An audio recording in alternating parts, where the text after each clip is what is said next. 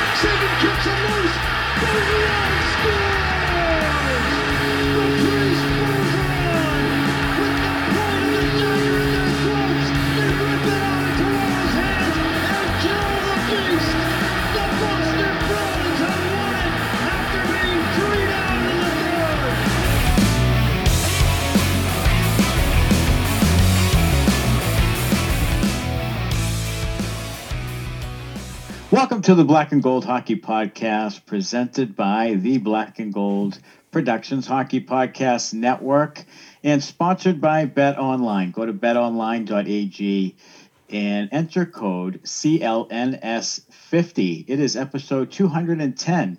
Today is January the 3rd, 2021, our first episode of the year. In our first episode of the 2021 hockey season, it has arrived. I am Matt Barry, and I am joined each week by Heather Ingerson. Hello, Heather. Hello, hi Matt. How are you today? Good, good. Excited for hockey, and and our founder and CEO Mark Allred. Hello, Mark. What up? What up? How's it going, guys? Feeling good? Oh, Feeling great. good? Fe- feeling Feeling excited. great. That's Feeling awesome. Very excited. Uh, Uh, before we do the ad read, I just want to uh, uh, shout out to a couple things. We uh, it's a new year, and we're moving in a whole bunch of different directions uh, with the Black and Gold uh, uh, Sports Media Company. Um, we dropped the new B&G Weekly on YouTube. John Duncan, he recently joined us. Please go to um, uh, YouTube and subscribe to the Black and Gold Weekly uh, YouTube channel. That's all, uh, that dropped on Friday. He had a great interview with an awesome guest, uh, and we're also going to be working with a new mid-show sponsor, and uh, his name is Bruce Sullivan, and he is the uh, founder and CEO of Boston Sports and Music Memorabilia. So.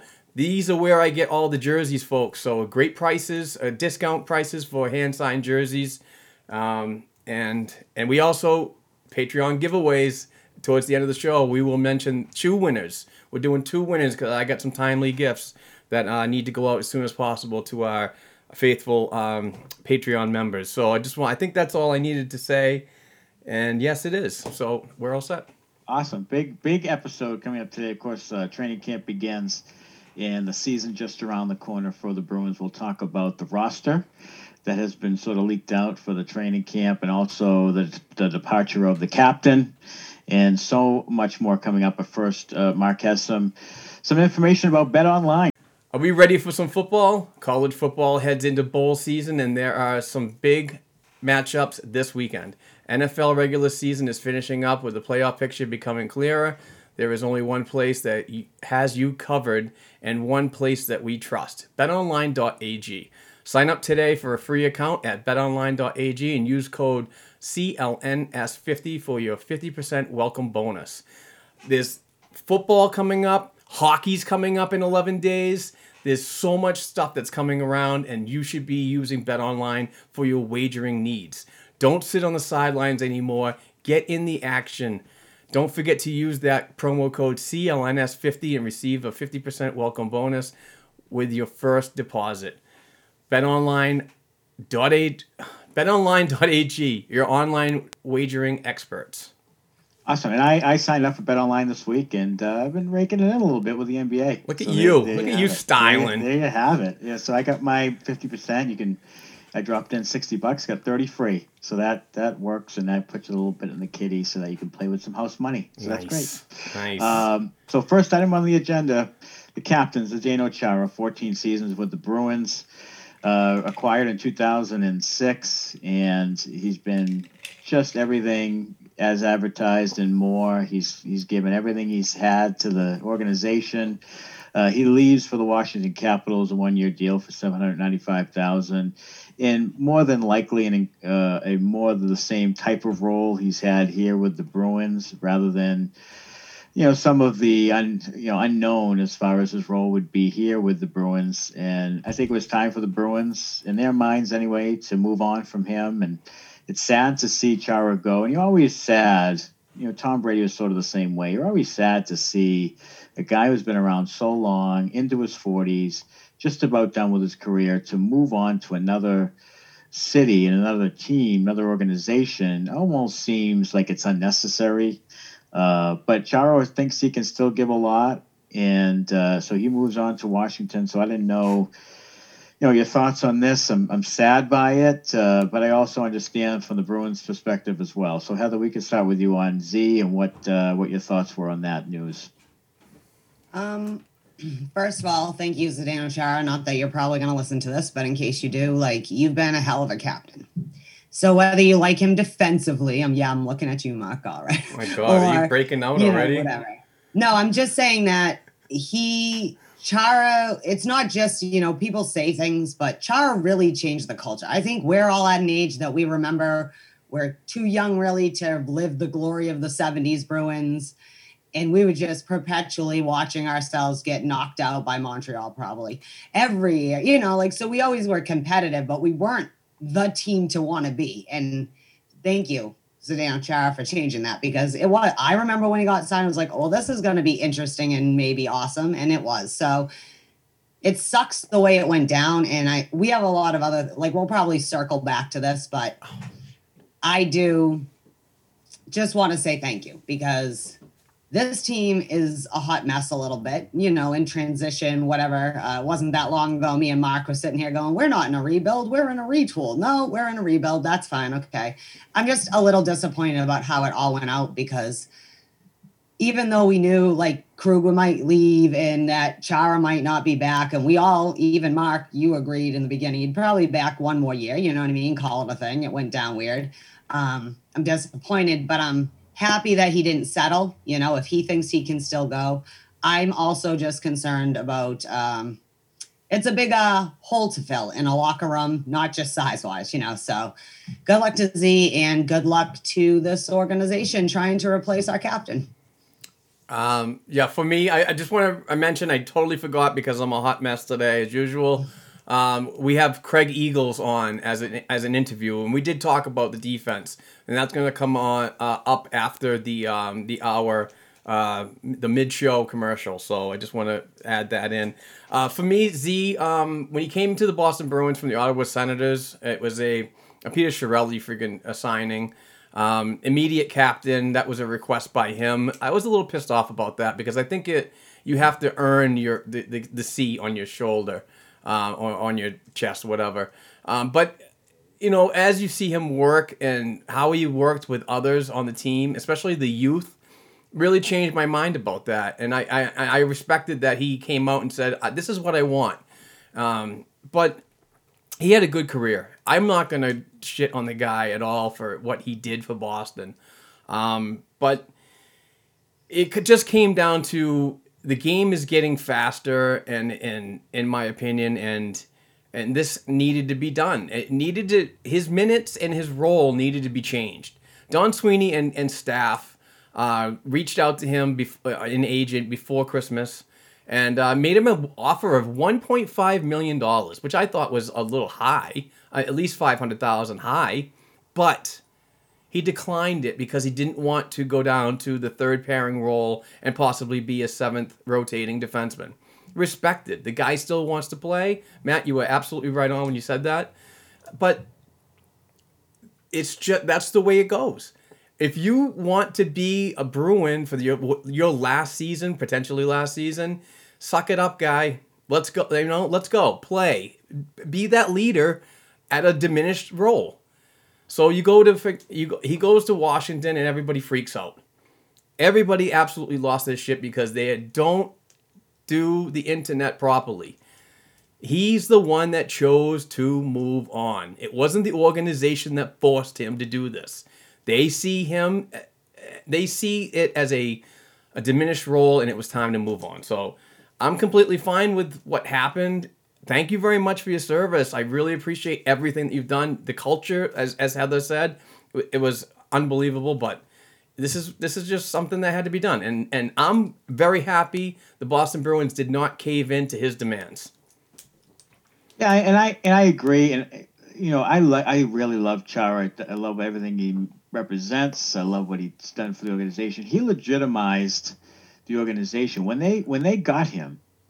They when they signed him, that was the first like big time free agent where you thought, you know, now they really mean business. Like it was always when we were younger, like they're just not doing enough to get the you know the, the one extra player or the you know the big time talent spending the money to, to win. That was the first sign that boy they really me- are serious about winning. And then you know five years later they won. And four, you know three three years later they were among the top teams in the in the league. I mean they were right there many many years in this 14 year run from him and and I agree that when you dump the puck in now, he he can't go back and get it. You know, if and the one thing that irritated me most about him recently was hanging on to the puck until the last minute and then trying to make like the perfect pass to the guy or whatever, and then getting into no man's land and having to inevitably turn it over or flip it to no man's land, or that he just didn't move it quickly enough, move himself or the puck quickly enough for my taste. Now, what what I what is ironic is that the one thing that that I am uneasy about is that they really don't seem to have much of. They don't have an. Uh, you know, it's not like they have six quality defensemen, veteran defensemen, and they just there's just no room for him. They have unknowns and, and young players, so I think they would have brought him back. And like you said, Mark, I I think if if your pride gets in the way, his pride gets in the way, and he just can't take the role.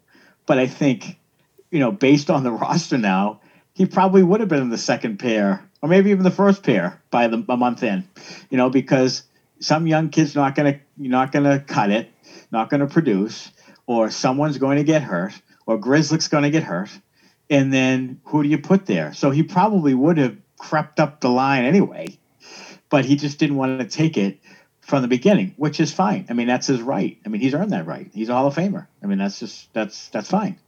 But I just don't know. I guess pride and ego is a big factor. I just don't know if I'm in that situation. Like, I'd rather just retire as a Bruin, take my farewell tour, and go to the Hall of Fame, put my number in the rafters, and so be it. Why? Why does it? Re- is it really worth it to go to Washington for a season? Like, and it's not like Washington.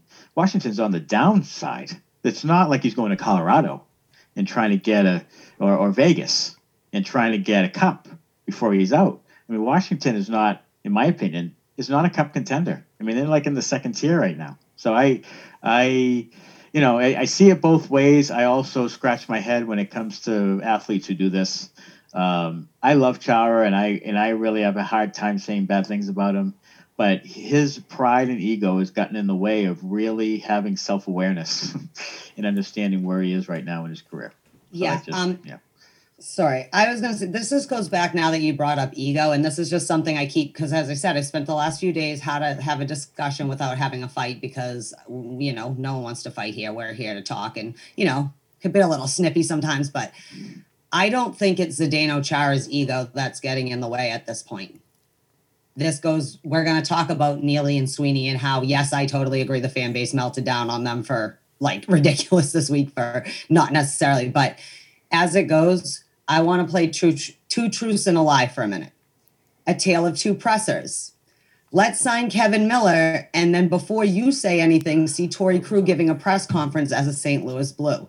Those two press conferences didn't quite match up on how they said. And let's be honest, internet or no internet, none of us are in the room. The only people who know are the people in the room, the agents, the whoever. And yes, there has been some people who said. So let's play two truths and a lie. After that, we were all going, hmm, this sounds weird, right? So again, this goes to you saying the Jacob, you know, saying how people always like the Jacobs of cheap. No, the cap is the cap, right? And the Jacobs very rarely since Peter Chiarelli have Chiarelli have really stepped in and said no or yes to a player. They've kind of let management do whatever they want. So let's play two truths and a lie the other day. Now, Zdeno Chara is not 29. He's Zdeno Chara. He's not going to say anything particularly bad. But if we're going to play who's telling the truth, and I hear Sweeney say, we just want to go younger and faster, and like we offered this, but then you have Chara say, they told me out that they want to go younger, and I respect that. I'm believing Zdeno Chara's word over Don Sweeney's at this. And that just goes to what Mark had said about people flipping out. I think that's part of what the flip out is. Maybe it's not obviously it is Z as our captain is now in Washington, like you said, a team that's on the backside. But if you think Washington can't up punch and maybe win the Stanley Cup, you're wrong. You know, it's like Pittsburgh when it gets to playoff time, you're always like, oh God, like you know they'll they'll figure out how to get there. So I just wanted to say, and this goes to the Sweeney and whatever. I don't I don't think it's necessarily the players' egos that are getting in the way, and I only think that because there's nothing. I I, I am going to trust that some of these kids can step into these roles, but I also am looking at the choices and thinking anybody who's not looking at even if you sign Chara cheap or you figured out how to keep Krug, that this defense hasn't taken a serious step back is in denial. Like I'm all for we can agree we're in a rebuild or whatever, but like if you honestly think you wouldn't rather have Zdeno Chara one more year or a Torey Krug yeah, so that's all I want to say. I don't think it's the players' egos necessarily that are getting in the way at this point. Sorry, I don't mean to digress. It's just I have to good, say that. Good, good point. What- I, I, it's a good point. What what what troubles me is the fact is that he's going to Washington for the same role that the Boston Bruins offered him, and at seven hundred fifty thousand. So there's a lot of uh, vague issues that are going on with this conversation, um, and I've reached out to some sources myself, and I've gotten the feeling that I think that what happened to Torey Krug might have uh, put a, uh, an awful taste in some of these players' mouths. Um, so and that, that could be that I just want to move on. I I'm tired of this uh, this crap that's going on. So it is what it is. But uh, anybody out there that's thinking that he's going to be a top pairing defenseman in Washington, sorry. I mean, you got, you got to do your due diligence and ask some of these people that cover the Washington Capitals on a regular. Reach out and ask them because he's not. He's not. No, he's not. No, he's not. I mean, he's certainly not playing with Carlson, and he's probably going to play with like Dmitry Orlov or someone, and who knows, third pair, maybe second pair if people get hurt or whatever. But it's probably there around the same role. That's what I'm saying about the role would have been roughly the same with the Bruins if someone gets hurt. I mean, he just you know he's durable. He'll play all the time, so he'll be in there at some point. I will say this though, and this is to your point, Mark, that the hometown discounts are no longer. like Don Sweeney's been getting away with grand theft larceny when it comes to getting his own players to sign deals that are below market value. Pastrnak, Marchand, even Bergeron. I mean, when Krejci and Rasker are only two seven million dollar players, and Chara's been taking an incredible discount uh, over the years. Those aren't happening anymore because they that you're seeing it now. Krug didn't take it. Chara's not taking it, and now you know when Krejci comes up, he's not taking it, and people are talking about Krejci. What's going to happen with him? Is he going to? It's going to come down to what Krejci believes his value is and what the team believes his value is, and I guarantee you, it's not the same. So the hometown discount, all that. The one great thing that Sweeney has done as general manager has been able to re-sign players at below market value. If that's taken away, then what do you have left with him? And that's that's a big that's a big uh, story coming up. Is if if that's taken away from him, now is he any type of general manager that you want to have with the team? And it's a fair question because that's the one positive he brings. And if that's taken away, so. Um, so uh, next item on the agenda is now that Z is gone and the captaincy is, is up in the air. Will Patrice Bergeron accept the captaincy this season? Now, back when Joe Thornton was traded, mid-year, uh, the the team decided that they would leave a captaincy open for the rest of that season. Uh, Jason Allison was on the team. I think it was Brian Leetch was on the team at the time, and they decided not to take uh, any captaincy role, and that was mid-season. So I'm wondering if Bergeron would keep it vacant for a year. And I didn't know, Mark, your thoughts on. It's obviously going to be Bergeron, but what what is that a possibility? I guess that that is the obvious choice. I mean, he's this. Uh, the, I mean, a prototypical, just a superstar that I believe deserved it a long time ago. But you know, I don't want to get into that. Um, but I also think that he's a the type of silent leader that um, uh, might want to not accept it and uh, give it to give the opportunity to a younger player that's going to be around a lot longer. Um, so. Uh, you know, I mean, Bergeron's uh, got two more years on his contract, I believe. Uh, I, I just don't know if that's. I, I don't know. I mean, it's so it's so hard to speculate right now. But I mean, the obvious choice for me, yeah, it is is is to go to him. But uh, just not knowing him and not being around him, but he, hearing all the people talk about him and so on, it just seems like that he give the opportunity to somebody like a McAvoy or Carlo or somebody that's going to be around a lot longer. I actually think that he may not accept the captaincy and prefer they all share alternate. Remember, like um, Middleton and Bourque did that one year, like there was a home cat, you know, but like just maybe everybody on the team's got the A. Let's see who sinks and swims. Let's see, you know. But um I I think that seems more Patrice Bergeron style because there was arguments before Chara got here that he should have been the captain, you know. And I think there's a reason Patrice, besides Chara's been here as long with him, you know. Um it's it's a weird question because effectively that uh window we've been talking about for winning another cup has effectively been slammed shut, at least like on the surface, like as you can see. You know what I mean? We got core players left, not a thing. I think it Bergeron would probably leave it open and then his last year wear the C for one year. Do you know what I mean? So he's almost like the greatest Bruins captain only to ever wear the jersey for one year. You know what I mean? The official C. That's just my thoughts on it. It makes me sad thinking about Bergeron leaving now with everything that's going on and thinking is Bergeron going to make two years? Are we going to trade him for like a something? I don't know. Uh, yeah, but it's a little scary. I, I think Bergeron, if if he he may say, let's keep it open for a shortened season out of respect for Chara, and he may keep it open, have three assistants. I, th- I think naturally, though, he accepts the captaincy and Marchand becomes an assistant captain, uh, and Krejci and Marchand are the assistant captains, and um, and naturally Bergeron is the is the captain. If not, then you, know they keep it open for a year and and they have three assistant captains. I don't know. I, I, mean it's professional sports. I don't get big on the whole captaincy thing. I think you know back when the red sox had jason varitek as captain i thought it was the silliest thing in the world. But you know it's just it's professional sports. It's not high school. It's not you know but it, i but i do value what Bergeron brings to the table, obviously, and he's the obvious choice. If he doesn't get it, it'd be silly not to give it to him. The only way he doesn't is, is if he just declines it for the season or like you say, gives it, it gives another person an opportunity and comes out publicly and says, you know, this person deserves it more than me or something. But I would imagine Bergeron will be the captain. It may not be this year though. It may leave it vacant. So we'll see. Uh, speaking of Neely and Sweeney, the next item on the agenda is your your poll, Heather. Yes. On Neely and Sweeney, and uh, give us all the uh, details. Give it give it to us hard. All right. So for those of you who didn't are not on Twitter and saw this, uh, it was this is just I'm this fan base is so cannibalistic, and it's like I'm already mad enough about the Chara thing, and now I'm watching us be idiots towards each other. Like it's just it is. We are the stupidest fan base. I swear to God. Sometimes I just want to like mm. like that glass picture. No but anyways, no this was um how do we feel about things right now? Fire Neely and or Sweeney. I'm thinking at least or just no, love them both but mad, mostly dazed and confused. Everyone simmer down now. And with 47% of the vote, simmer down now won. Okay. Um, you like that? I, you know I, I voted for that one. Yeah. Well, I'm personally in the mostly dazed and confused because I, again, I, I have followed Don Sweeney for the last 40 damn years. You know, whatever, not like really that long, but 20, 35 years at least almost, you know. I believed you were the man with the plan.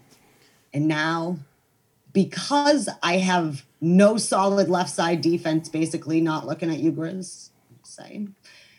Now I'm like, what the fuck is the plan, Don? I'm not feeling like you're Sweeney. I'm feeling like the state college kid has a bigger brain than you because even with no hockey experience, it seems ridiculous. But yes, I'm happy to report most of us think everyone simmer down and take a breath because I'm not sure people need to get fired yet. Although I am saying in uh, May, well, not May, hopefully July, if for some reason we're in the cup final. I'm not saying someone might not get fired up there though. Yeah, I I, I agree. I look, you know, Sweeney came out. The worst thing he did is to come out at the beginning of the offseason and say, you know, we're going to make some, we have to make some hard looks at our roster, and make some changes, and then and then sign one guy essentially, or two guys if you if you if you include Greg friggin' McKegg, and then and then let two core guys walk. So what what changes did you make? And again, Bruins fans are still looking at every. They're looking now at Pierre Luc Dubois.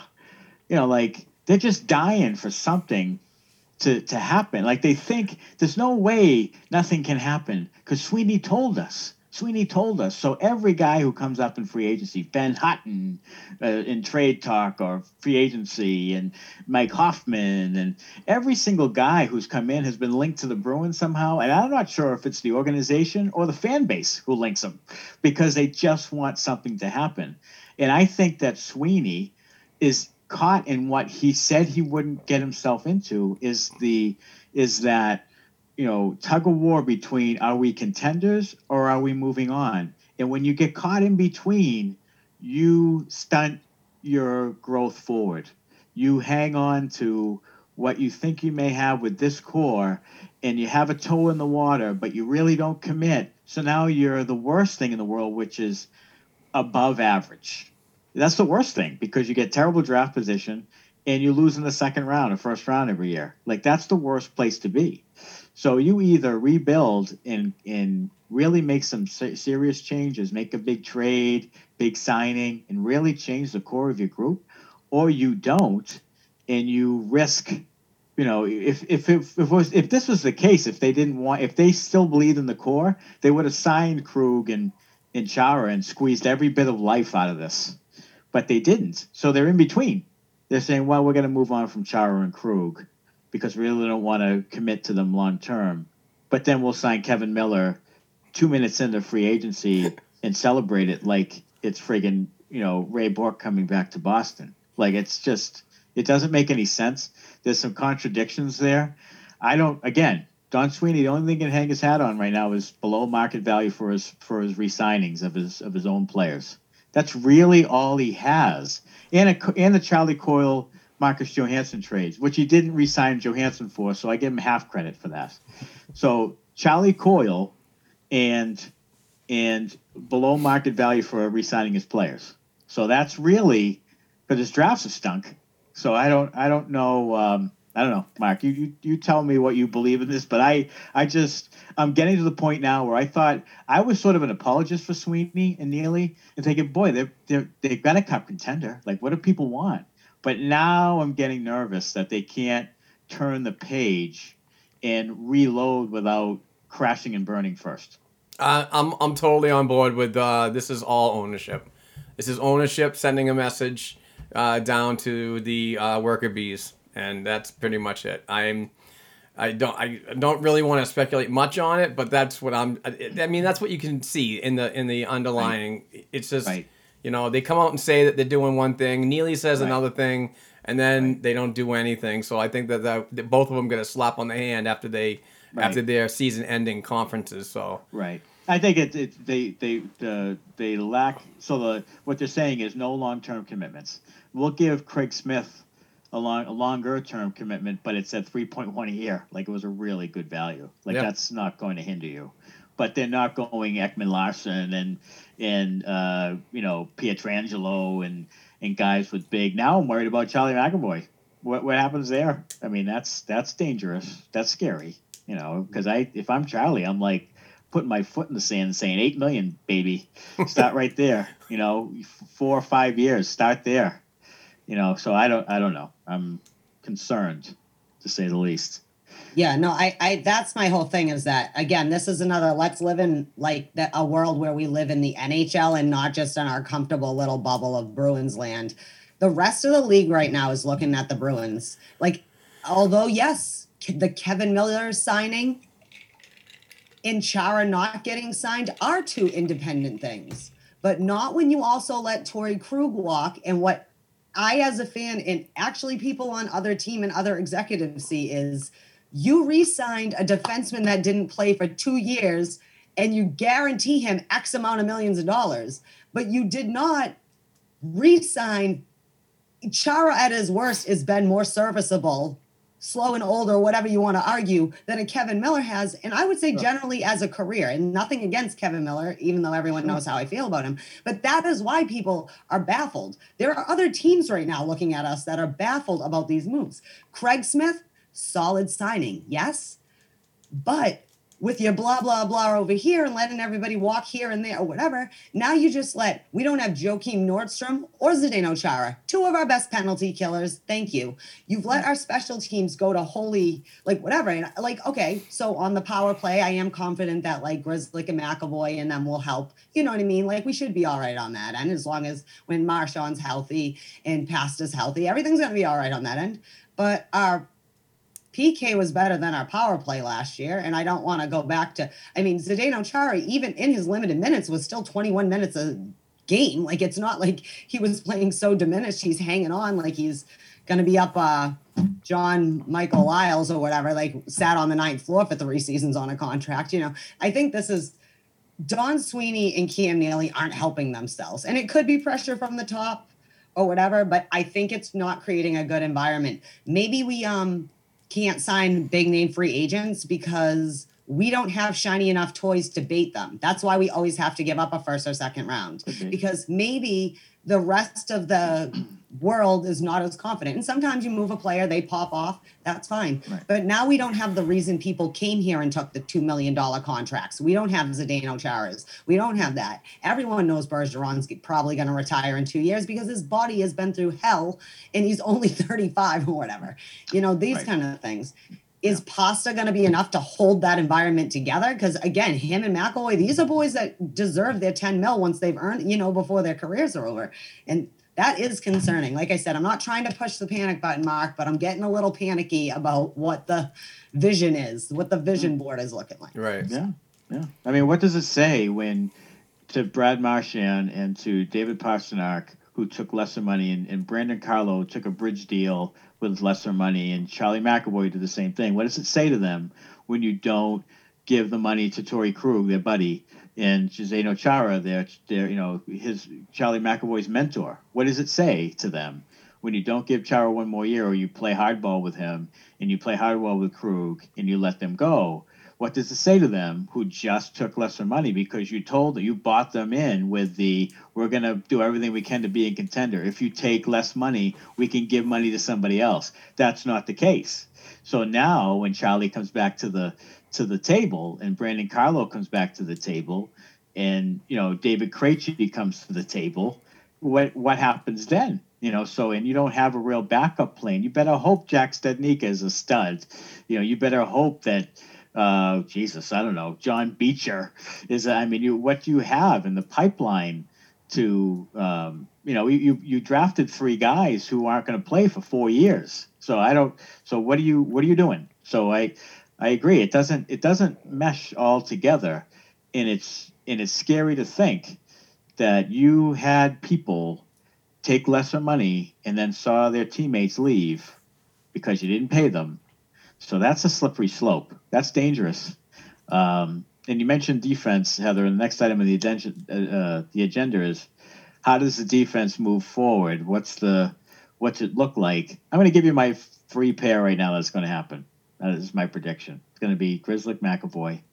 It's going to be John Moore, Brandon Carlo, and it's going to be Jeremy Lauzon, Connor, Connor Clifton, with the seventh guy being Kevan Miller. And if that doesn't make you horny, I can't help you. So there you go. There's your there's your three pair, and that's weak sauce. So I don't know what uh, I don't know what your thoughts on it. There are a few things that make me less horny thinking about that game. I think. right, right. well, that's good, I guess. Yeah, I Oh, definitely put the God. Cialis away on that one, big guy. Yeah, yeah, yeah. You don't God, need it. I really, I can't. I don't know whether to laugh or cry or throw up because I'm like, it's not good. Um, I bel I agree with you on the Lauzon and the Clifton thing. Okay. I think Kevan Miller will be injured game two, so I'm not worrying about him. I heard someone call him Brandon Trisket Camp. knees, which is Trisket so knees. wrong, but so such a good great. explanation. Yeah, Again, I'm not making fun. Like this dude has been through hell and back. He is a warrior, and I will always give him that credit. I just don't want you on my defense.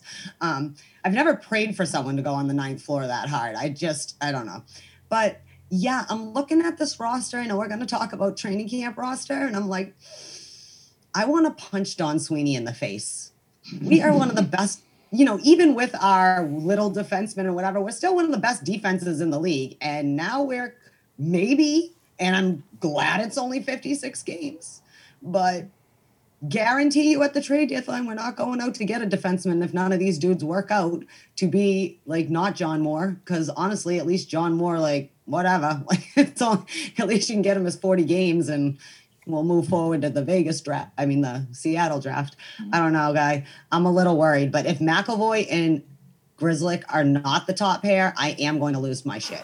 I'm just like, like they are all day long, your stud first line. Start working them that way because Grizz isn't getting younger, right? Mm-hmm. And McAvoy now needs to, we're going to see what happens, you know? And like you said, Yeah. hopefully he doesn't get priced out and he still wants to be here and be our next big D man. Mm. That's my thoughts, Mark. I can't talk about this defense. I I am actually looking forward to this defense because um it's, it's young. Is you know we're getting we're moving on. I think this is a very big transition year for the Boston Bruins, especially on defense. So my guys are at the top. I would like to see, and this is just a personal preference. Don't freak out. Um, but I would like to see um, possibly uh, McAvoy, Lauzon, and then Grzelcyk, uh, Carlo, and then um, uh, Clifton and Zboril. That's that's my um, and I'm sorry if I'm getting the left shots wrong. Somebody friggin' hammered me No, for that right. one not That's too right. long no, that ago. sounds right Oh, to that's, me. that's right on it. Yeah. All right, because I, I the left left right shots I, I just don't I don't get it. Yeah. But Yeah. but that, that's my Uh, that's my decor right there. That's that's that's an sorry. interesting group. Yeah. you you reminded me of something, Mark. I wanted to bring up. There's been some people talking about how, and that's not he's not a right side D. Well, fuck you. Torey Krug played fucking seven of his nine years on his offside, but you know what he got? He got his money and he did his fucking job. So Right. if any of these young kids, I'm not mad at you guys. Like I said, I will give you a chance. I am just not feeling either A, you're ready, or you're not. Like I said, I don't feel our toys are necessary. I do like I think Jeremy Lauzon is gonna be okay. Like, you know, there aren't all of them, I feel that way.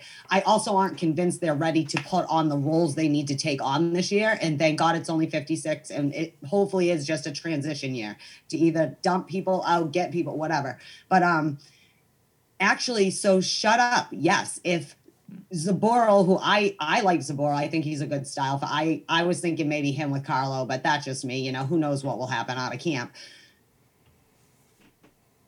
They have to play the right side if they're a left shot. Fine.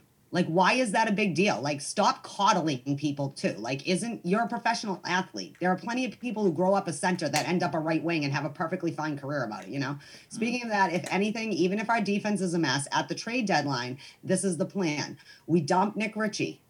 We move Ondrej Kase to the left side. We get Jaromir Jagr, a proven right wing that knows how to win Stanley Cups. I'm just, All right. I'm just kidding.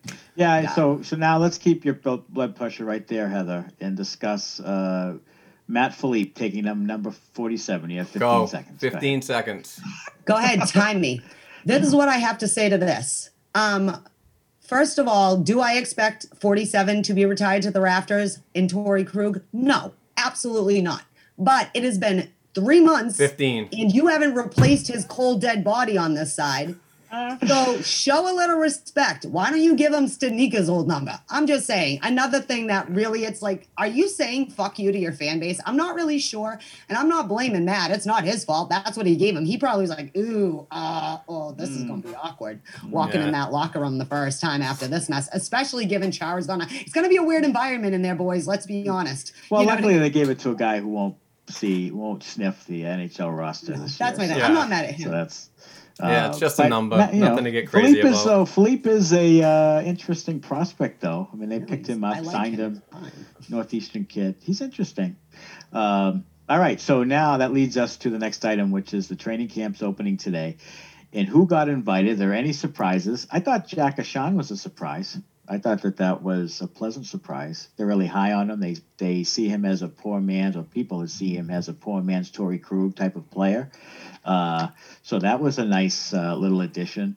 Um, I think Lantosi was on there. Some other guys that uh, obviously with COVID, you, you load up the, the training camp roster a bit more than usual. Probably guys get more of a chance than maybe you thought, and especially with the defense question marks that they have. Vaakanainen was in there. You know, this is a big year for him. Uh, he's he's a guy who really doesn't get talked about much anymore. When he was talked about quite a bit a couple years ago as a top prospect, this is a big year for him uh, to try to turn it around and get back in the mix. Uh, it's certainly an opportunity for him. So I didn't know if there were any. Mark, you're the prospect guy. Uh, you know, tell us who you were pleasantly surprised by. I guess. Um, yeah, I was kind of surprised by the uh, the Philip and um, Ashan, um, but it is training camp. They do have the the right to come up and and show their skills to management uh, with a mixed group of uh, NHL pros. Uh, it's just a good experience. Uh, I'm not I'm not gonna buy into he's gonna uh, earn a roster spot. I think that he still needs uh, more pro development. So um, some some ones that I found weird that were not involved. And uh, shout out, I'm not, you know I'm not always right, but I like to pat myself on the back. But Peter Peter Cehlarik did not make the trip over. Uh, I got a lot of shit for that. So uh, shit sandwich to all you people, all, all the haters out there. Uh, Victor Berglund did not make it over. He's going to continue to stay over in Sweden. Jakob Lauko did not make it over. He's going to stay in the Czech Republic. Kyle Keyser did not make it up from Jacksonville. He's going to stay in the East Coast Hockey League. So there's some there's some interesting things. Callum Booth uh, was uh, called up. I believe that he's going to be the uh, third goaltender to give Vladar uh, much needed professional time down in um, in in Providence. Um, yeah, I mean it- it's it's training camp. It's going to be winded down once once this roster gets down from forty down to twenty something. Uh, I I think you're going to see the next level. The AHL. We're going to talk about that later. But uh, these guys will go down to uh, the um, uh, Providence camp, and then the guys that don't make the Providence camp are going to go down to East Coast Hockey League. So it's just a filtering effect for right now. But uh, just to get those taxi squads and, and, and the extra extra uh, roster players for the uh, the COVID Cup. I did see Nick Wolff on there as Yeah. a defenseman. Steven Kampfer's on there, but I heard he opted out again. Yeah. Yes. Uh, so he'll be so he'll be down to 11D. And Callum Booth was brought in probably because you know f- as part of the reason why they wanted to bring Keyser down uh, is to put Booth in there. Um, and then there's Oskar Steen is a guy who I've been keeping my eye on. He's he's playing well. He's he he's a guy who has some ability and some upside that I'd like to see maybe the following year. Um, you know, really making some strides and seeing what he can bring. That might have been a, a decent steal of a draft pick in Steen. I don't know, uh, Heather, if you had anybody on there who you'd like to see. Um, I was not really surprised by the list. I'm obviously happy that Cehlarik isn't there. I've made very clear how I feel about the Peter Cehlarik over the years. Um, I actually was pleasantly surprised to see Lantosi there. I'm a little sad because normally Mark and I go to training camp, or I at least go with them like one or two days of the four days or whatever, like in a traditional, you know, warm up camp season or whatever. But um, I was happy to kind of see him. And you know what? I need a left shot defenseman. Maybe Nick Wolff's going to slot in. We don't know. Like you said, maybe Yarrow Vaakanainen's not going to come to play because he knows that he's getting edged out.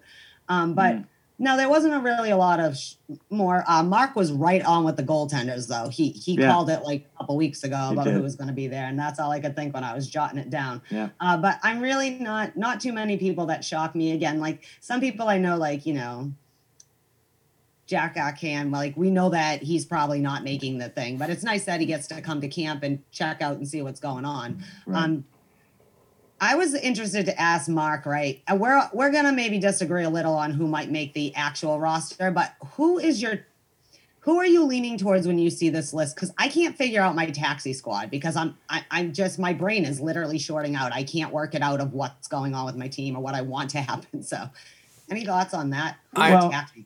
Go ahead. I I haven't really thought about uh, the players. I haven't had time to think about that. But um, I, I mean, Urho, Zboril, all these guys can be be a part of that. So uh, might be a discussion for um, next week with a little more Yeah. time. Yeah, I think you know, I, Nick Ritchie is a guy that I really don't want to see anywhere near the puck, uh, and he won't be near the puck anyway, but on the ice anyway. And uh, Par Lindholm is probably going to play because of the penalty killing situation with uh, with um, what's his name gone from Nordstrom gone from the season from the team last season. So he's a he's a PK guy. Um, Anders Bjork, Jack Studnicka, Zach Senyshyn, all big years for them. I can't believe Anton Blidh's still in the in the organization. Paul Carey's 100 years old.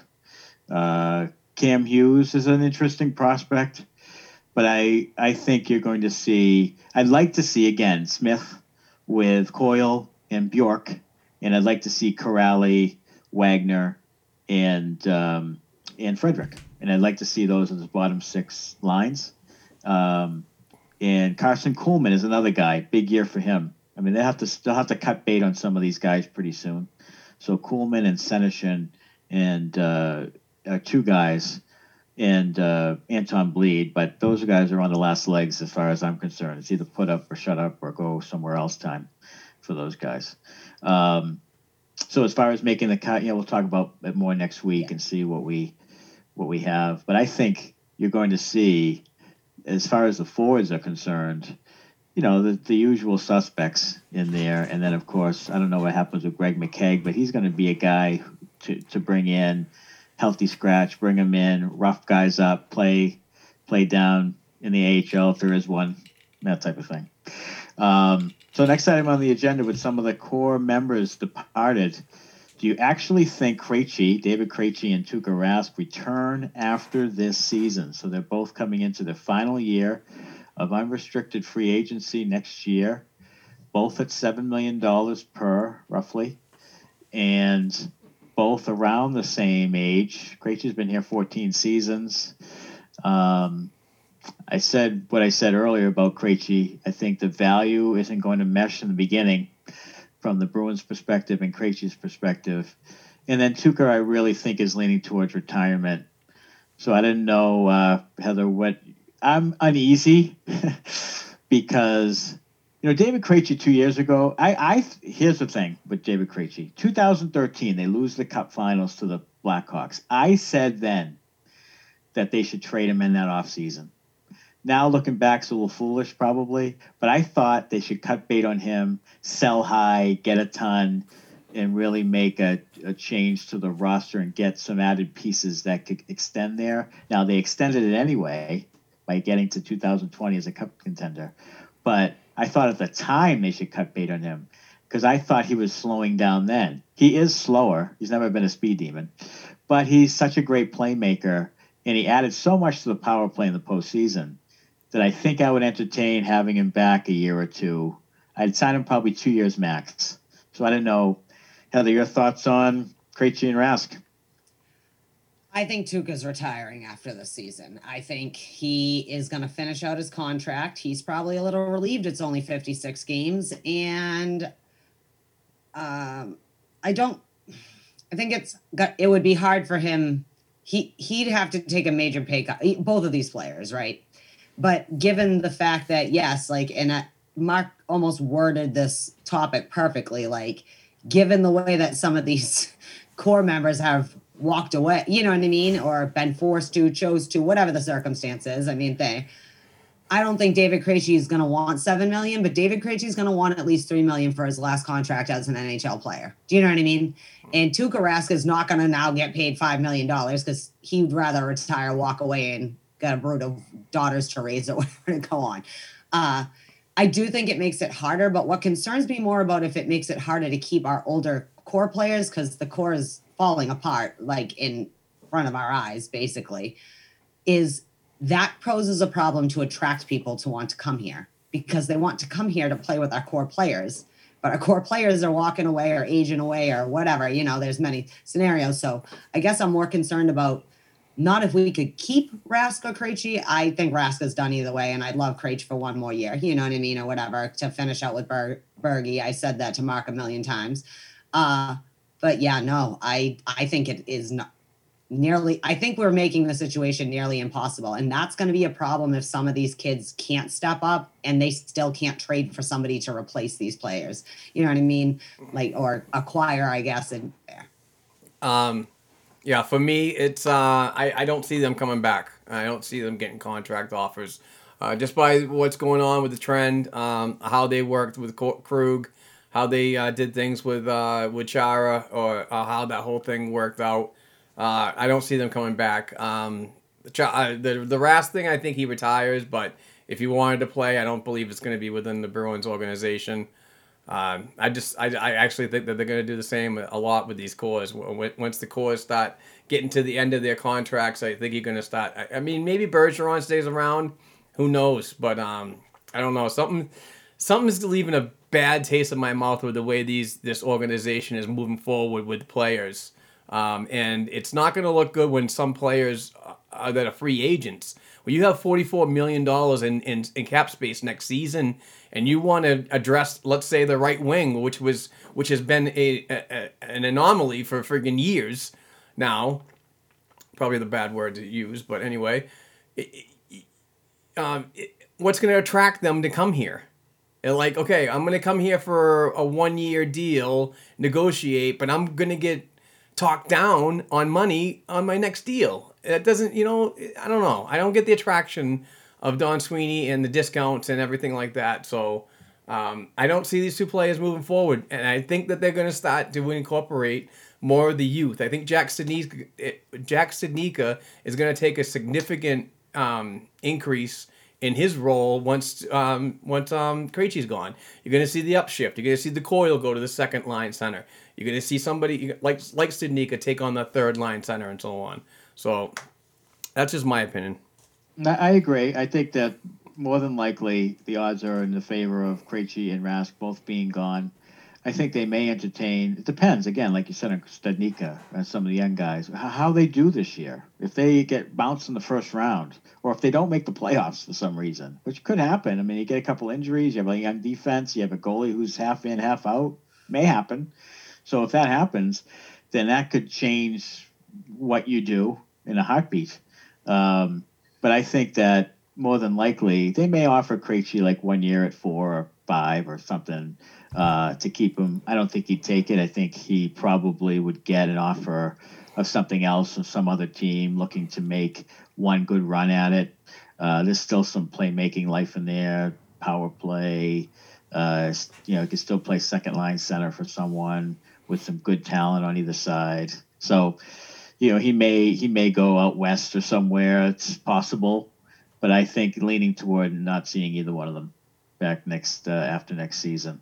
So, and I think Halak may be because they may have to have a guy, a veteran guy in there. So they may see you may see him extend Halak for a, a, a deal similar to the one he has now. Uh, to go one more year because you'll need some insurance there. You'll probably have to go out and get a veteran guy to be a number one goaltender, uh, and they have the cap space to do it. It'd be interesting to see who it is. Um, Skip the so next now one. next time was was that Skip the next one. We've already Yeah, so- covered that. right? So why why why do we have to live now through Pierre Luc Dubois rumors? so the Columbus Blue Jackets re-signed Pierre Luc Dubois, who was a young number one center, uh, very talented, uh, disgruntled, wants to move on from Tortorella. Uh, there's a friction there. Um, you know, I'm I'm a no on it just because again, Bruins aren't doing this. They just aren't doing this. Like they they aren't taking on more term with anybody. They just this is the group they're going in with, and they're not they're not taking on Pierre Luc Dubois and his newly signed long term deal. They just aren't. So, um, so there's that. But I, I didn't know if if you guys had any thoughts on it. I look, it's not that I don't want Pierre Luc Dubois, but two things. They they the Bruins don't have what it takes to get him in trade, unless it's Pastrnak or McAvoy uh, or it, it wouldn't even take Carlo. It would take more than that. And then they aren't taking on any type of contracts like that. So uh, sounds good in theory. But uh, Heather, what are your thoughts on Pierre Luc Dubois?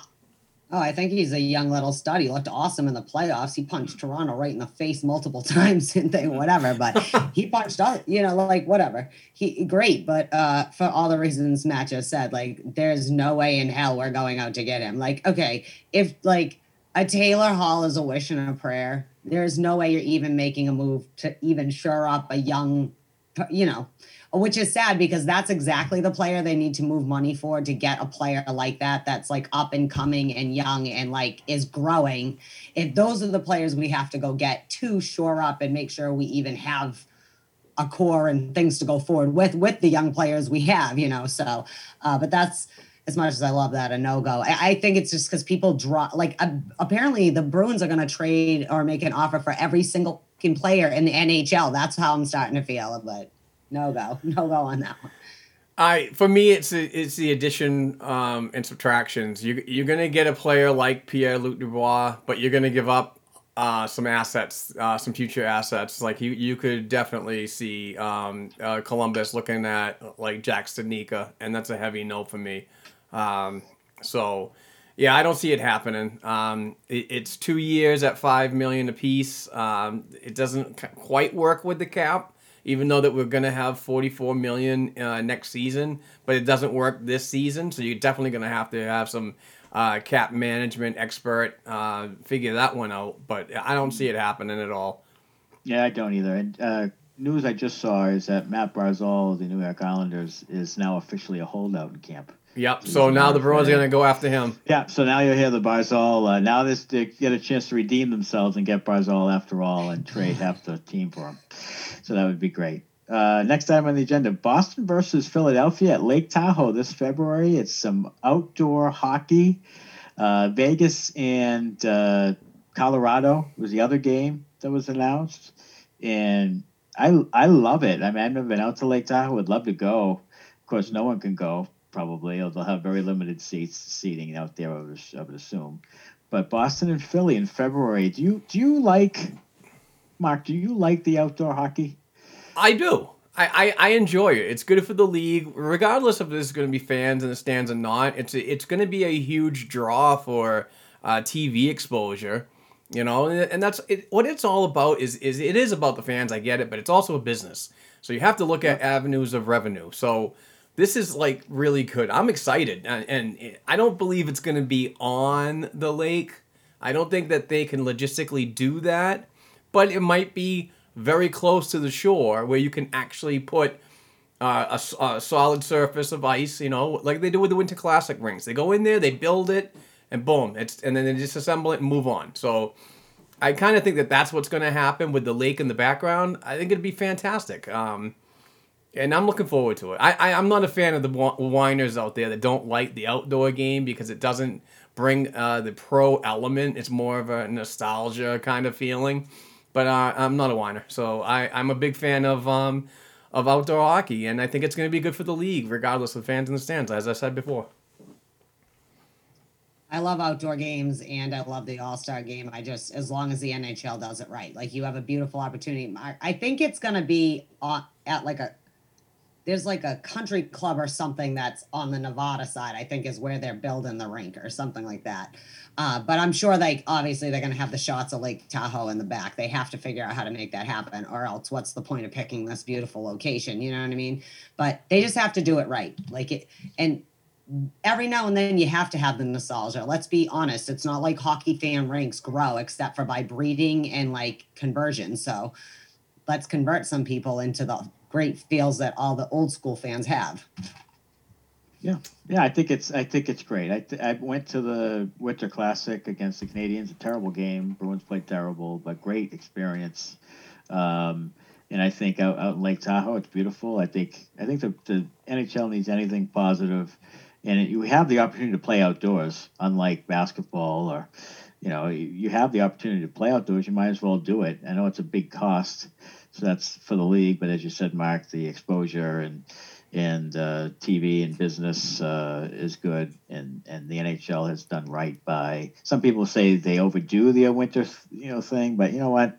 Uh, it's a good thing. You might as well you might as well do it as much as you can. Absolutely. Um, next item on the agenda: the American Hockey League is a go. They made a statement on December 30th that they have agreed to a February 5th start. Uh, the American Hockey League Board of Governors has approved the structural framework for an NA, for an AHL season that will begin on February 5th, 2021. Details still were being worked out, but I know Mark, this makes you very happy. You're a big minor league hockey guy and an advocate for it, and this is great for the young players around the league. Uh, it is. Uh, the Board of Governors meeting was on Wednesday of this past week, um, and things are looking good. But it's it's it, it's still up in the air for the teams that are individually owned and not uh, supported by the NHL affiliate. Uh, so there, uh, those are. I, I get this mixed up because I'm not good with the numbers. It's either 11 teams that aren't owned by the NHL uh, club, or it's 20 teams that aren't owned. But one of those numbers uh, are going to be affected. And the Providence Bruins are one of those teams that are not owned by the Boston Bruins, the NHL uh, parent club. So it's it's going to be interesting what Rene, or I can't Renfro Larue uh, uh, is going to do with the team. Uh, I'm hearing from a close source that they are going to be playing at the Dunk. Um, no fans in the stands, obviously. We'll see what happens with that. Um, but um, good friend Patrick Williams, who always shouts us out all the time. This guy's an NHL writer, and he's all, constantly uh, retweeting our stuff. Uh, he says regarding the upcoming AHL schedule, I do expect some teams to go beyond this minimum, but getting that flexibility was a key step forward in the league getting uh, consensus this past week. He was told that some teams could have a 24 game minimum. Now, for me, a lot of this is just coming down to development and not about, you know, the uh, the game on the ice. Um, so I, I, I don't I don't know there's still a lot of things that need to be worked out uh, moving forward before that targeted. It's a tentative date of, of February 5th uh, as of right now. So I'm going to be continually to, to talk to Patrick uh, to give me updates and so on about what's going on. And we'll obviously uh, be updating all the listeners and YouTube viewers uh, moving forward. Heather, do you, how uh, do you feel this will work? With it may be a situation like the ECHL where some plays some teams play, some teams don't. I would assume. I I'm concerned about the teams that don't have the financial backing from their parent clubs. You know, whatever the name you associate with them. I but I am happy that they seem that's what they said before, right? Mark was March 4 I mean February 4th. They're still on target to what they had hoped. So that gives me hope. And now with you know, vaccines and everything rolling out. And, you know, so hopefully in the next month or so, things will continue to change. You know what I mean? And uh, it gets a little safer for traveling. And they, you know, the biggest thing is hopefully they can get people to help them sponsor to do all that safety stuff we're always talking about the testing and the cleaning and the crews or whatever for that fans or no fans to help the team stay as healthy as possible so it's in i know it's still they're still working the stuff out but i'm happy because like as we talked about, a little nerve wracking about where all these future NHL players are going to play if they can't even play in the AHL and then half the EC, you know. So, yeah, I, I wouldn't doubt that maybe some teams opt out, but I think it would have to be more for the financial reason than for the, um, you know, just not, you know, the travel reasons or whatever the way like the ECHL because like the Providence Bruins are going to draw more, you know, than an ECHL team uh, at least attention wise for revenue on TV and such. But um, yeah, I'm just happy they have a place to play and that it's, you know, and also that the NHL, you know, there, there's a lot of players that I have to choose between signing a professional contract and leaving college and things like this at this point. So makes me happy, at least if that's the case. There's real I mean, the B League's be- like we need the AHL. The NHL needs the AHL, vice versa. So that's it. Sorry, I didn't mean to ramble, but I'm just happy they have a place to play and that they're at least most right. of them will be able to have a season. Right. Um, so, two quick news items before we get to the break with our new sponsor and the interview with uh, Craig Eagles of the Quebec Major Junior Hockey League scout. Uh, Boston Pride named their captains for the season, and David Pastrnak makes the cut of EA Sports NHL 21 Team of the Year. So that's naturally what would happen. He's one of the best goal scorers in the league, so that's no surprise. But again, Heather, you you know you love the Boston Pride. It's a great opportunity for the women to play professional hockey. They'll be on TV uh, as well, and um, so uh, you know they named their captains for the season. Yeah, it is on no shock. Uh, Jill Dempsey is the captain of the team. Jillian Dempsey's, oh, you know, thing. Uh, Kaleigh Fratkin and McKenna Brand are going to serve as alternates. Um, the Pride are doing an awesome thing right now. You can actually like buy a fan cutout and that so you'll be on TV during the games or whatever. The fans in the stands kind of cut out and they're signing them. You know what I mean? So you you're supporting them and you can have an awesome keepsake over it, and that goes till the 15th. So if you're uh, feeling froggy, feel free to uh, help support the girls. Uh, NWHL, They're, I believe the 23rd is their first game, but they should be heading to Lake Placid very soon. That's going to be awesome, and yeah, gen- generate some TV. So the boys better bring it when they come back this season, because if they come out week out the gate, the ladies are going to kill them right. in ratings. You better watch out. True. That's probably why they put the Tahoe game in February. They're trying to. Maybe. Yeah. Maybe you're right. um, all right. It's uh, it's break time. We have a brand new sponsor. Yes, uh, uh, uh, listen to this next uh, commercial, the mid commercial. We're going to be doing these for the next year. So every week, uh, Bruce Sullivan is going to update us on his inventory that his company has of uh, hand signed, authentic um, jerseys and other items, photos, and so on. And he is from the Boston Sports and Music Memorabilia.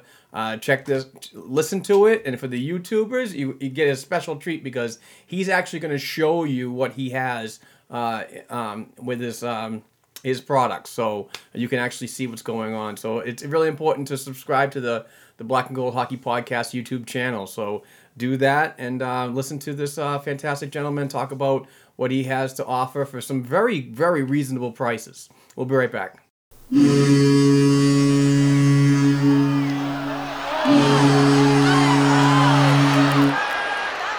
Happy New Year! This is Bruce Sullivan from Boston Sports and Music Memorabilia with our Black and Gold Memorabilia Moment of the Week.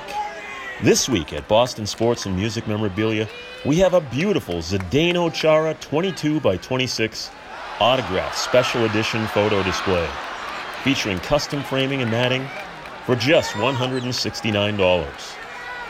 We have hometown hero Charlie Coyle 11 by 14 photo displays starting at just $49, 15 by 20 special editions for just 99, and your choice of Charlie Coyle autographed JSA authenticated custom jerseys for just 89.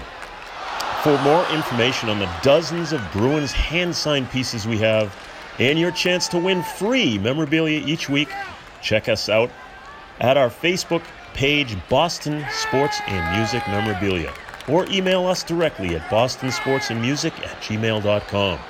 And be sure to tune in each week right here to the Black and Gold Hockey Podcast. Let's go!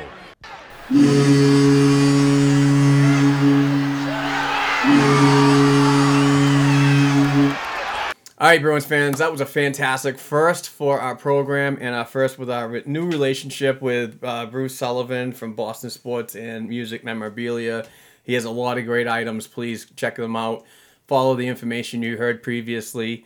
Um, but without any uh, wasting any more time, we're going to get to our featured guest right now. His name is Craig Eagles. You can follow him on Twitter at Eags37. That's a at E A G S 37 and we talked about some uh, some prospects that are uh, going to be uh, getting some serious looks um, for this uh, Boston Bruins roster on the back end. So uh, we'll get right to that, and then we'll we'll we'll end the show um, shortly. So we'll be right back.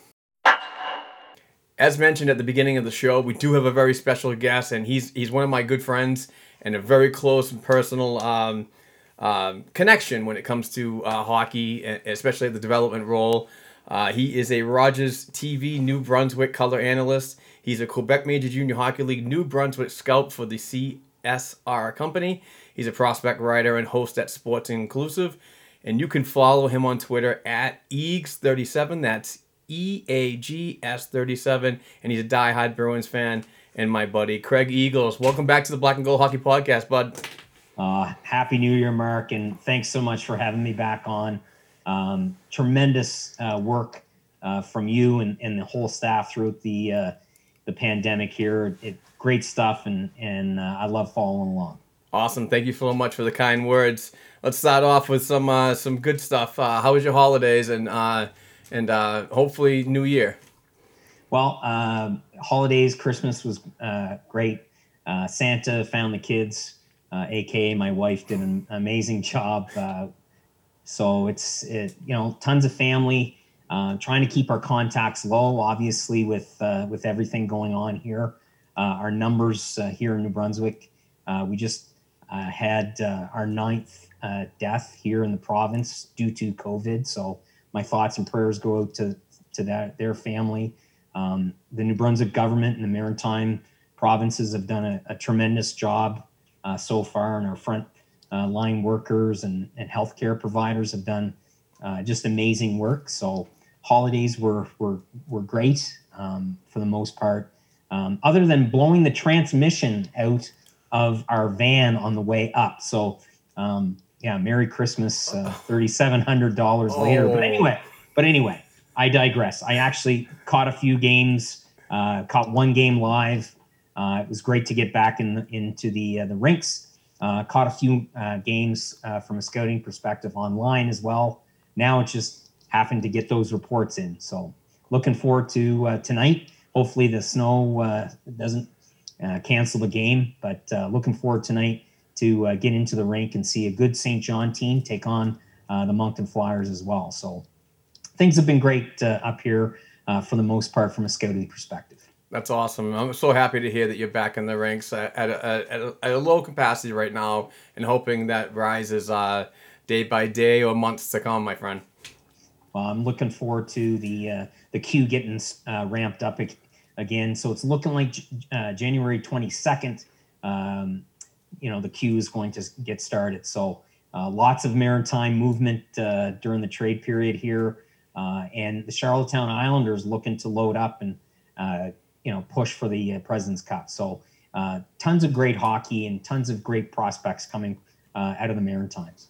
Uh, before we get into the uh, the Bruins talk and two particular uh, players that young players that you've seen in the past throughout the queue as a scout, um, I do want to get your thoughts on the return to play in the NHL. Are you excited about this? And um, with training camp starting for the Boston Bruins tomorrow, uh, things are certainly ramping up and, and schedules are, are being made. So it's it's definitely going to happen. So just uh, want to get a quick thought on uh, your excitement and, and and hopefully to watch some games soon. Well, I think it's fantastic. The NHL, um, and and again, opinions are like noses. Everyone has one. I think the the NHL have have done a tremendous job um, at coordinating everything and making sure the players and all the personnel are safe. And I think that's first and foremost. They did it in the playoffs with the bubble. Um, people were critical of, oh, it's never going to work. They made it work, Mark. And I think it's tremendous what they've done. Hopefully, everyone and all the teams um, stay healthy and abide by all the the uh, regulations. I think it's really exciting that um, you know Canada is going to to have its own division. I think it's phenomenal that uh, the Canadian government are are making some um, you know stretching the rules a little bit right now to to ensure uh, players and, and travel and that type of thing. So fingers crossed. Just hopefully every everyone stays safe. And I think uh, from an NHL perspective, they've done a tr- fantastic job.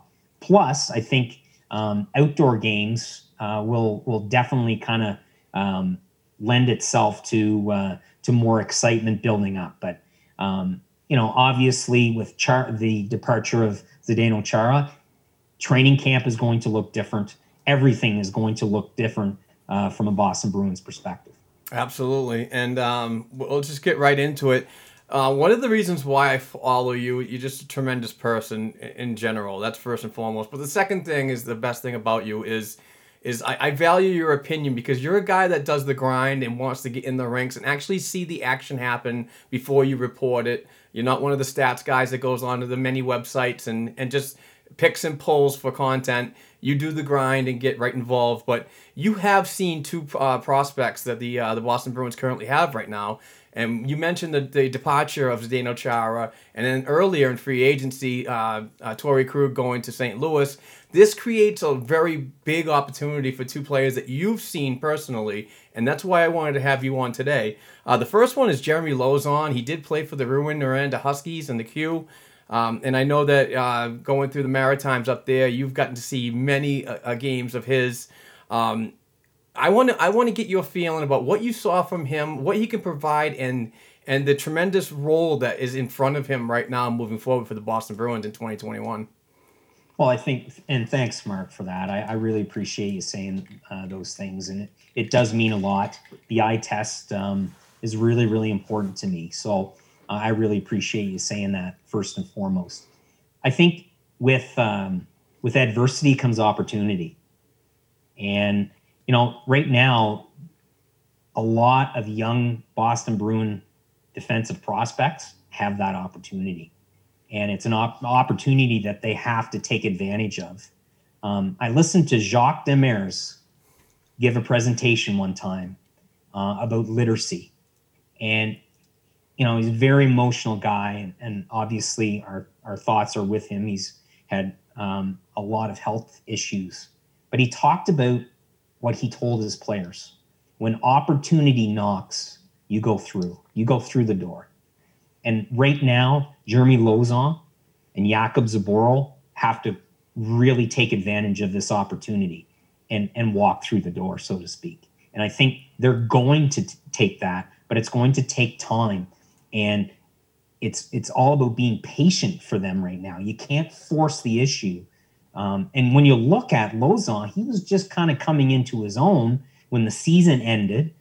I thought he he was, you know, pretty good um, during the playoffs and in the bubble, and I, I thought he he he did very very well.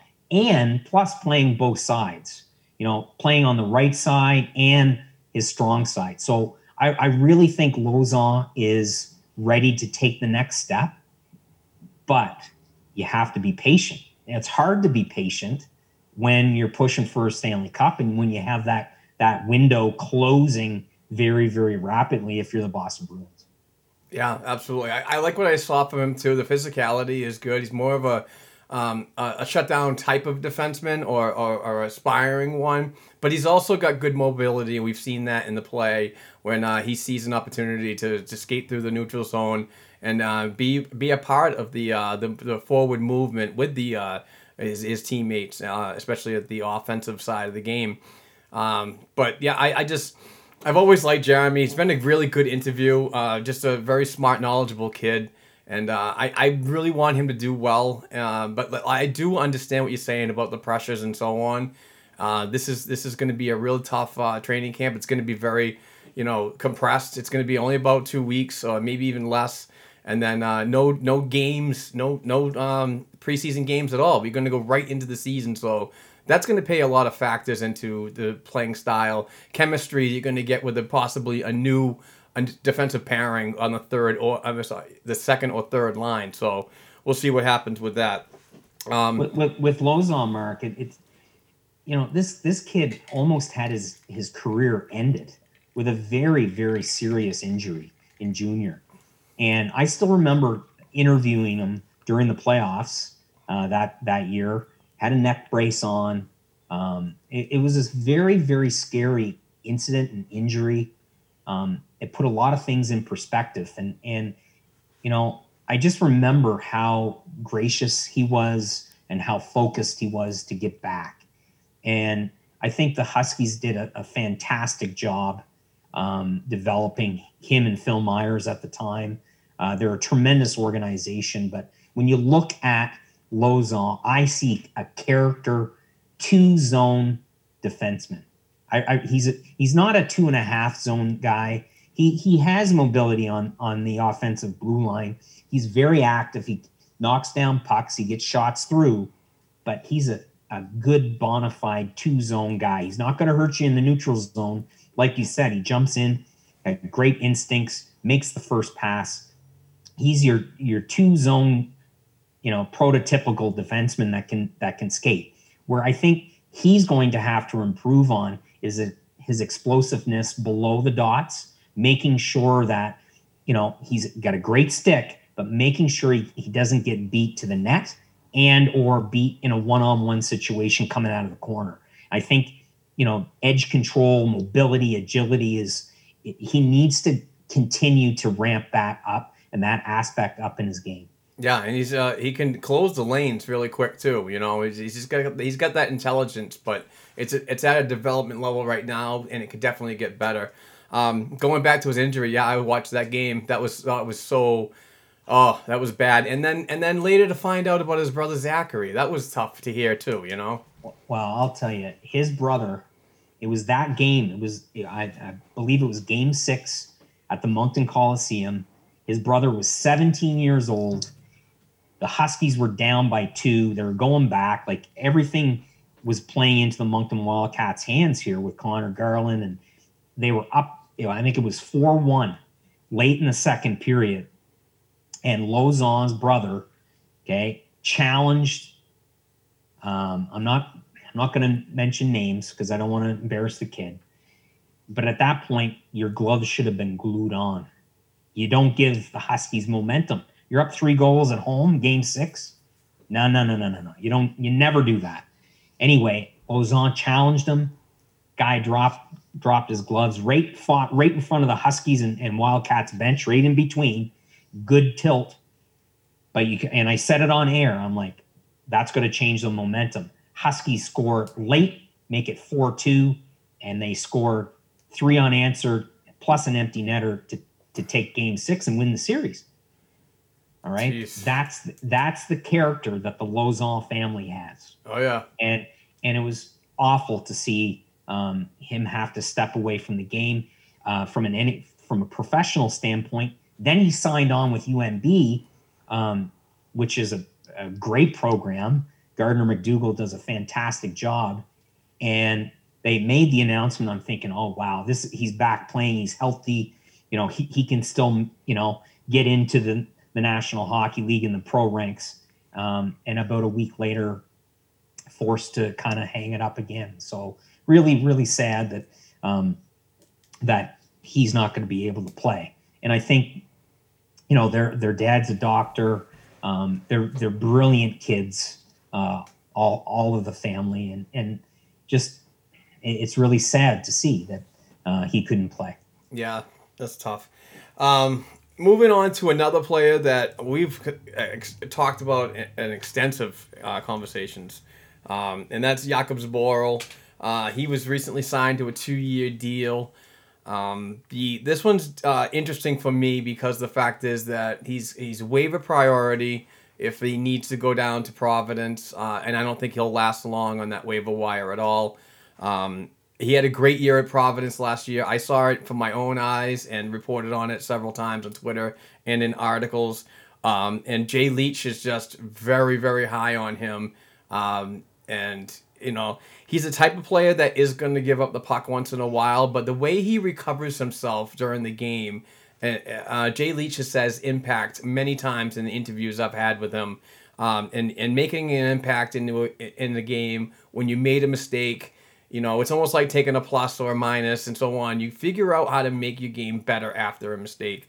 But uh, he's going to have a huge chance at, at Bruins camp starting tomorrow. Um, and uh, I'm really pulling for the kid, especially with the left shot uh, scenario and the, the, the, the, departures of Chara and and and um, and Krug. So what? How how do you feel about Jakub moving forward? And uh, and do you think that he could seriously earn a spot and, and, and be a mainstay in the NHL starting this season? Well, we talked about opportunity. This is Jakub's opportunity, and and you really have to if you're if you're Jakub, it's all about confidence. It really is, and you look at his numbers, and his numbers, Mark, as you know, are, are very consistent in the last three years in, in Providence but you'll have to look beyond, the numbers. What's this kid going to do in his defensive zone and in the neutral zone? Is he ready to make an impact at the NHL level? His skating, very, very good. his thought processing with the puck needs to improve, like you alluded to. If he keeps things simple, like we've talked about before, keeps it simple, he will be very, very effective this season for the Bruins. Now, from a depth chart perspective, you know, is he going to be in their top six right away? That's going to be, you know, we'll, we'll have to see. You know, a, a healthy Kevan Miller is going to, you know, change things and hopefully he's going to be ready to go. So with Jakub, it's all about opportunity. It's all about I, I know that he was there during, you know, the playoffs and in the bubble. I get that. And it's great that he was there. But right now you have to make the best of your situation when you have the opportunity. And a less is more approach has to be taken if you're Jakub Zboril. All right. When and it's this is kind of an MO throughout his career. When he tries to push the envelope, that's when the mistakes happen. But if he plays to his identity, which is a solid two, two and a half zone D man, because offensively, he's got great instincts. He jumps into the play, he's got a pro shot. You know, we all know that. So it's all about keeping things in control and playing 16, 17 minutes a game or lower, okay, at the at the NHL level, 14, 15 minutes and not costing your your your team by making that big mistake with the puck or, you know, jumping in. You know, it really has to pick and choose his places right now. And I think if he does that, he's going to have success at the NHL level. But really, realistically, Mark, he's only had three, I think maybe five games at the National Hockey League level because of the depth. And and we've talked about it before. Any other organization, this kid would have been in the National Hockey League, but given the Bruins' depth on the back end, he just there was no room right now. Now is the opportunity for him to take advantage of that. Absolutely. I, I, hope he makes it. And I mean, I'm just spitballing again right now, but I would love to see a pairing, a second line pairing of him on the left side and Brandon Carlo on the right. It's something that they can definitely experiment with because he does have that, like you said, he's got that type of defensive game uh, that can be that shutdown type of guy, but also be that that player that uh, you know, you know, as a, a diehard Bruins fan over the years, they mat they mismatch a lot with a guy that's shut down and a guy that's mobile, and I think that that second pairing of a uh, uh, and Carlo would be beneficial, but it remains to be seen, obviously. Well, a lot of, and and again, you have to be very very careful, um, you know, from a scouting perspective, to use compare comparables or comparisons um, or similarities. But I see a lot of kind of an Andrew Ference type guy, you know, a very reliable puck mover, you know, a defensive presence, not going to light the, the world on fire offensively, but a very, very good skater and, and great agility and good puck mover, good instincts. And when when the opportunity's there offensively, he, has got a gr- great shot, like we alluded to. Ference had a great shot too, but it's the plays, this little subtle plays that Ference made, you know, cerebral plays that I think Jakub really needs to process the game just a little bit quicker um, at the at the NHL level. And if he can get there, I see a, a very similar type style to that of Andrew Ference. Absolutely. Uh, we're getting up against it, so we'll go to this last question, my friend. Um, why do you think the Bruins have not been drafting players in the CHL lately? Do you have any? Now I'm not I'm not reaching for any anything that you might know from a source or anything like that. But let me hear your feelings because there's a lot of Boston Bruins fans out there that are constantly harping on the fact that the NCAA and the USHL are taking priorities over good players uh, up in Canada. And, and in those tremendous leagues, the developmental leagues in the Q, the Dub, and, and the, you know the uh, the Ontario League. So, if there's any insight or anything that you can offer, I'd love to hear it myself. Well, I, I think it's a great question. Um, it, would be a great question to ask uh, Don uh, Don Sweeney. and I never, I, I didn't ask that uh, when last uh, last season when I had the opportunity to to interview him on Rogers, which was one of my, uh, if I'm being honest, a very bad interview. I was so nervous for obvious reasons. But anyway, Um, Don was great and and very very cordial. It was awesome. But um, it's a great question, and I think I, am not sure if you you missed the news or not. I'm I'm sure you didn't because I saw your your like on the on the tweet. But they the Boston Bruins have hired um, Darren Burns, and a great longtime coach, great player, uh, university player up here, coach of the uh, Acadia right now. They've shut down. So Burnsy's role is to scout here in the Maritimes because Alan Bissonnette can't he can't travel, right? All the borders are shut down. He can't travel. So the Bruins are very proactive. Hire Burnsy to really look at the maritime talent here and and zero in on this year's draft uh, stock and and maybe some undrafted players here in the Maritimes that um, that are are definitely difference makers. So I think that's a, a sign that there are they are going to put more focus here in the Maritimes this this season. I think their scouting staff have done a tremendous job. But when it comes to the CHL, I think you know there have been some phenomenal, phenomenal players that um, you know I, am thinking of Dawson Mercer and all all those players in the Quebec Major Junior Hockey League that have, and really across the CHL. Um, it's a little unfortunate that they haven't drafted any of those players playing in the CHL lately, but I think that's going to change.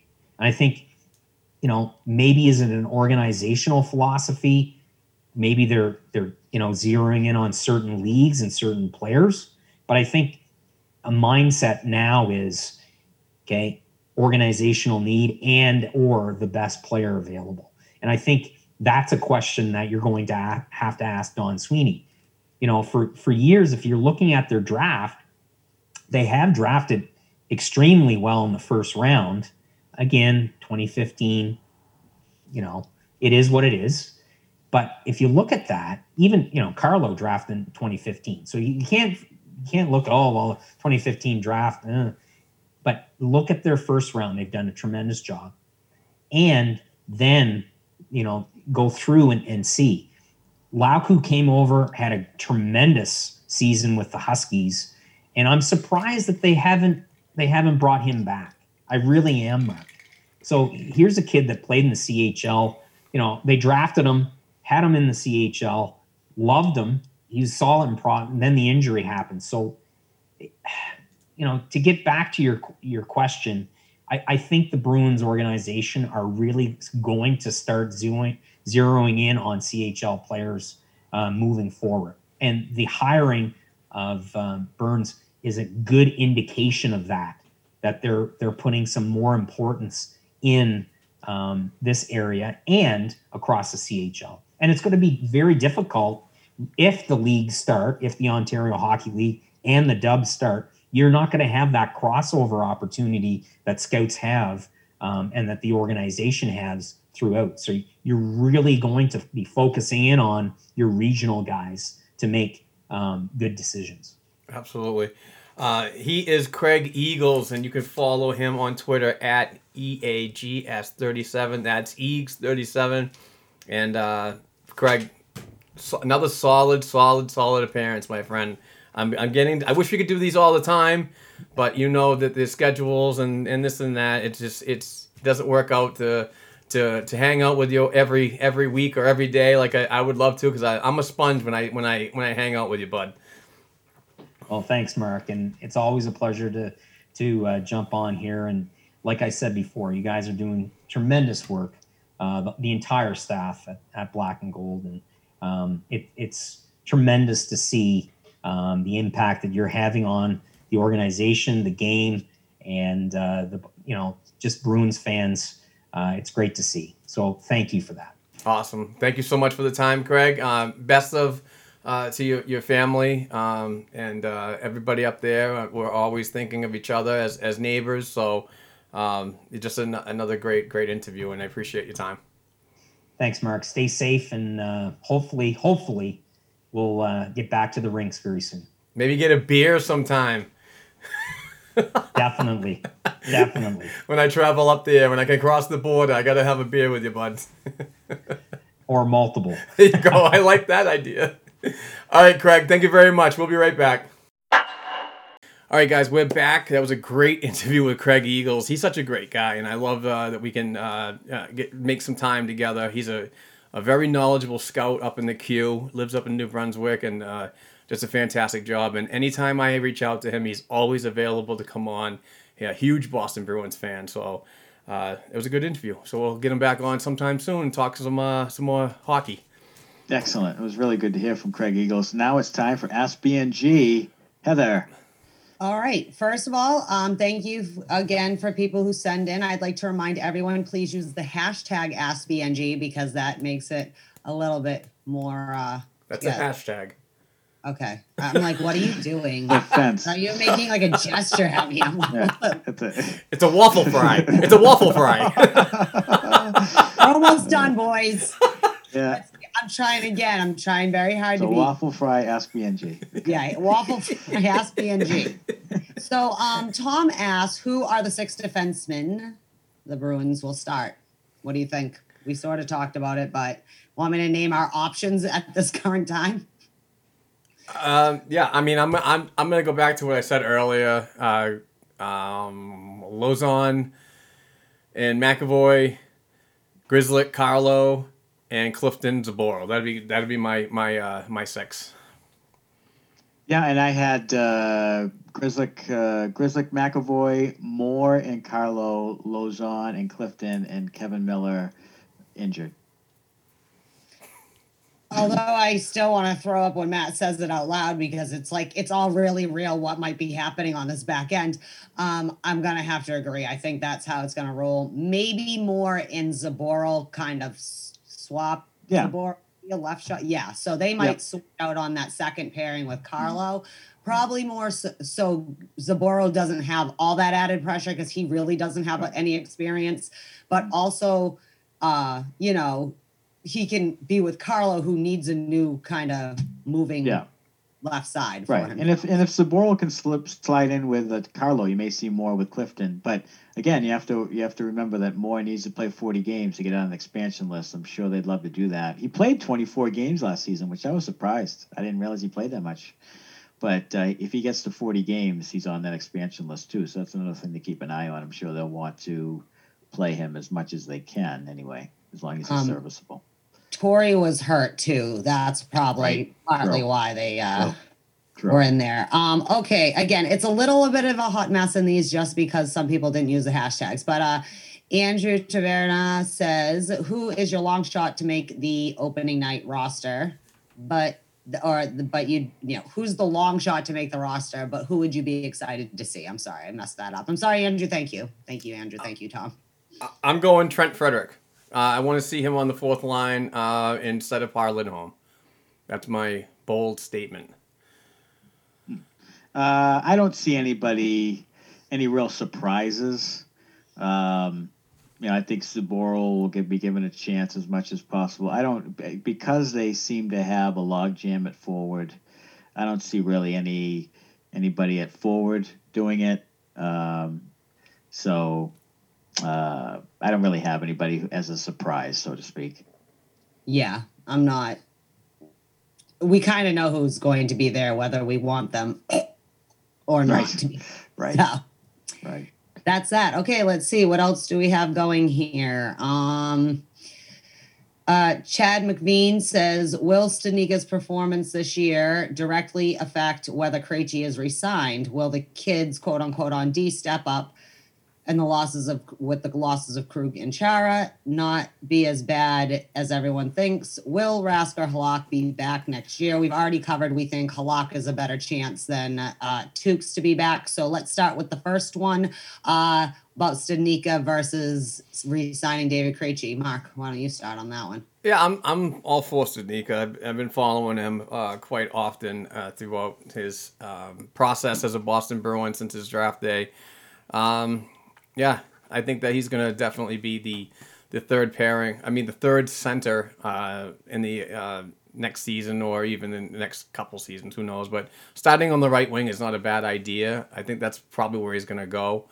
Um, and you know he might even beat out a player like Kase too. You know who knows? It's just so many things that you can go right now. I, I don't think it affects Krejci. I think they're going to put a value on Krejci, and if they want to bring him back even just a little bit, they'll give him an offer that they see fit as his value. I think Krejci's value will be higher in his mind, and I think he'll end up leaving, going somewhere else. Uh, but I don't think it has anything really to do with Studnicka um, and his development or how his performance. I think that they're going to put a number on Krejci, and so be it. I feel like they're independent of each other. I mean, hopefully, I mean, Studnicka, no offense, I have more hope for to maybe be, you know, part of the next core of this team than a lot of these other people, no matter how much people like them. We are at a reckoning to see who now now you have to shit or get off the point. You know what I mean? Kind of thing. I'm just saying you can't keep everyone and not everyone is actually turning out to be useful. And some of our prospects are getting a lot older than people might realize. So I forgot Grzelcyk was 27. Know what I mean? Like, oh my God, whatever. So, anyways, um, I guess the other part of that is I'm gonna just flat out and say no. I think that everyone's gonna feel the loss of Char and Krug, even if these kids step up. Not because these kids might not be able to step up, but because that's a huge hole, you know. As opposed, like we're gonna feel it on defense. But uh, what do you guys think? Do you think at least the kids on D will hop up and maybe take away the sting of the loss of Krug and Char? Because it's gonna take a year at least before they plug a hole, you know, really plug it. Yeah, I don't. I don't uh, uh, see, here's my thing. Very rarely do you have multiple young players come together and all perform well. I mean, inevitably, the percentages are that someone's just not going to perform that well, and you're going to be scrambling at that particular position. It's putting a lot on them to have Clifton, Lauzon, Zboril, and even Grzelcyk moving up. To have all those things happen is really being optimistic. You know, it just is. It's there's going to be some bumps and some and some you know just there's going to be some hills and valleys and and you have even Charlie McAvoy as a younger player. Carlo's in his fifth season. He's actually like the veteran guy. Grzelcyk and Carlo are like the veteran guys when you don't factor in Miller. I mean, it's a really young defensive group, and it's all young. It's not just the third pair, you know, as a young group, which would be scary enough. It's it's all through your lineup.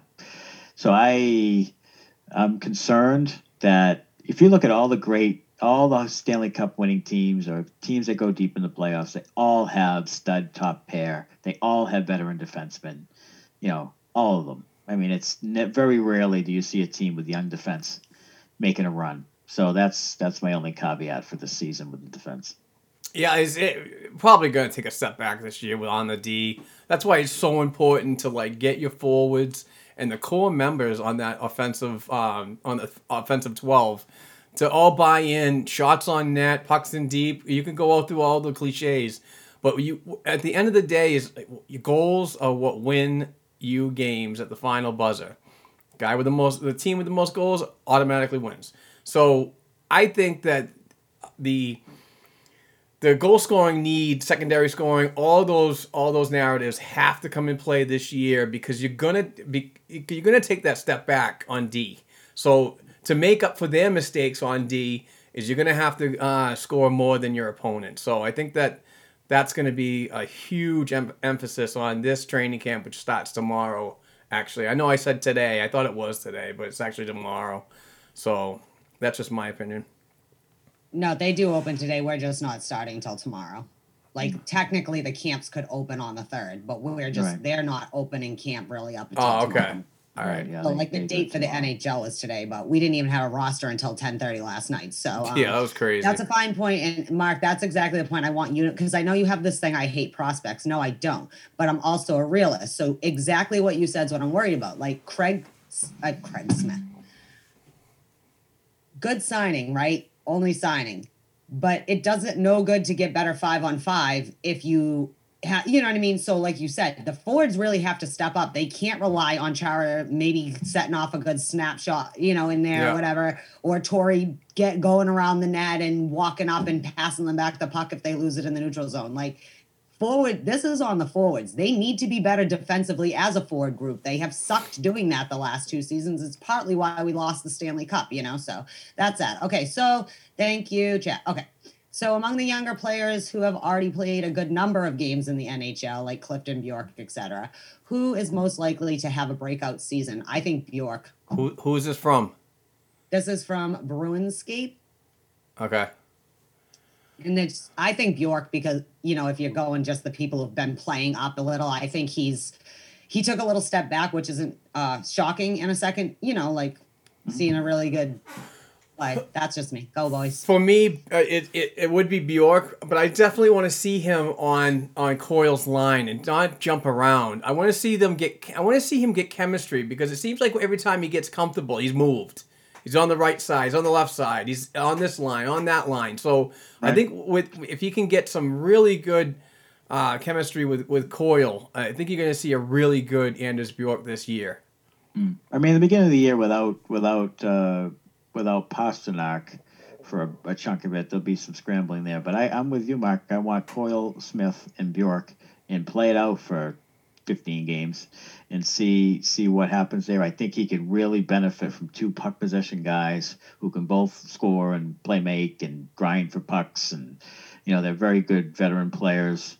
And I think he could really benefit from playing with Coyle and Smith. You know, two guys with decent size, and he can he can dart around and and he he can score. He can he's got a shot. He's he can score. He has some ability there. So I think he can really benefit from that. Like Mark said, you got to keep him on the line and just build the chemistry. And I really am intrigued. I think that could be a really good line. But you know, what do I know? So I'm with you, not Don man. Sweeney. I'm with I'm you. not Don Sweeney.